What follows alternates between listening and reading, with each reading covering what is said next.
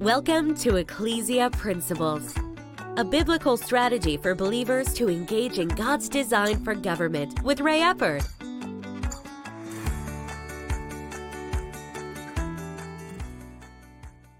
Hello, glad you could join us again today. Today we're going to start another Ecclesia principle. Again, Ecclesia principles are principles from God's Word that are essential for societies, for governments uh, to function effectively. God's Word is the foundation of truth, it is the foundation of righteousness. And if we're going to have a positive impact in our world, in our culture, in our society, in our government, then we need to understand principles of God's Word that are important to implement. Today, uh, this, this one will be a little bit different. We have referenced it in the past, but we have to build a bridge of trust. We have to build a bridge of trust. Now, with this, what the bridge of trust does is create a situation where you can make changes, in all honesty. One of the illustrations uh, and why the term bridge is used. If you are driving along, and especially, let's say, if you're more in a, uh, a, rural area, and there's an old bridge there, you will see the weight limit 10 tons, 8 tons, whatever. That bridge has a weight limit. The bridge of trust has a weight limit. Let's just uh, use a couple examples. You know, if somebody came to ask, or let's put it this way if you went to someone to ask for some money, hey, I left my wallet at home, uh, hey, I need this now, can you help me out? Well, at the, this point, how well you know each other, how strong the bridge of trust is in that situation. There's some people that, hey, they'd loan you $100, $1,000 right then because they know you. There is a solid bridge of trust. But if you went up to a stranger, then they might not give you $20. They might not give you 10. Why? It's not because you're not a good person. It's not because they dislike you. There's no bridge there. There's no bridge of trust for that money, if you would, to move across. The bridge of trust determines what can be transported, what can be communicated, what can be shared, what changes are able to be made. How do we get from one side and, well, if we're on both sides of the issue, how do we build a bridge where we can actually come up with a solution? The bridge of trust is essential to that.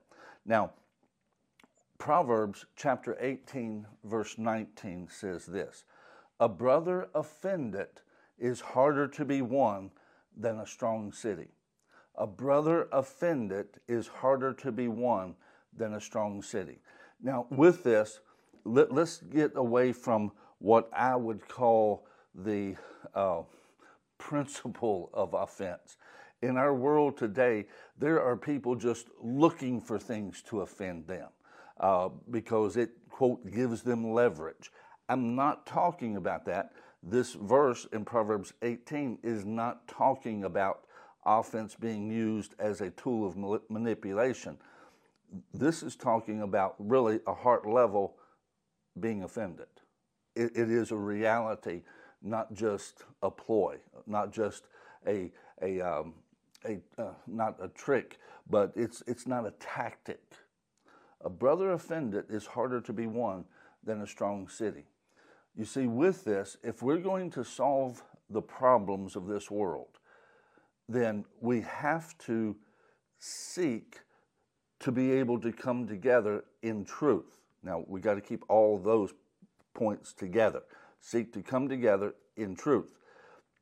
But so much of our culture today, uh, one who offends uh, in some circles is, is uh, applauded, is celebrated because they offend. They're willing to offend. They're, they're not they don't care what other people think. Well, um, that is not a good trait for relationships. I would like to quote uh, Dennis Peacocke. Uh, his, his statement is love runs on rails, like train tracks. Love runs on rails. It, there are things that if we're going to get along, we're going to have a good relationship, we're going to be able to work together, there are rails that that has to run on. And if you would, those rails help create that bridge of trust. Now, Matthew 24 12 tells us that because lawlessness will abound, the love of many will grow cold. Now, at that point, when love grows cold, trust drops. You know, I was listening to the news the other day, uh, and I mean, I'll be honest with you. It was uh, it was when the FBI uh, shot the man in Utah that had threatened Joe Biden. Uh, right now, my level of trust regarding the administration is extremely low. It's extremely low when it comes to those things. Be honest with you, my level of trust with the FBI is very low because of things I've seen happen. You know, um, a while back they found uh, that uh, the cocaine on the White House property. It wasn't in the White House itself, but there's a number of buildings and even streets that are all considered part of White House property. And the thing of it is, is you know, all of those areas have cameras on them. They, they have to. Uh, they're, they're not going to not have cameras. But yet, nobody could find who put it there. Okay, come on. Uh, you know, and that case got entirely dropped. There is no way in this world that they didn't see who put it there. But yet, the case was dropped. Which basically, what that tells me is whoever put it there, they didn't want that person uh, caught, indicted, implicated, whatever. They just didn't want that. And then you've got the gentleman uh, that got killed. Obviously, the things that he did threatening uh, the president are wrong. They're absolutely wrong. And I'm not saying that he did not need to be arrested, but I also saw that they went into his house at 6:15 in the morning, and I don't remember his exact age, but he seemed to be an elderly man. Now, I haven't seen all the details of that, but th- there's just a whole lot of questions that come from that about an elderly man. Obviously, he was doing things wrong, arresting you. I understand that dynamic, but how did he? How did you have to kill him? Hopefully, hopefully the truth will come out. Hopefully, uh, it was legitimate from that standpoint.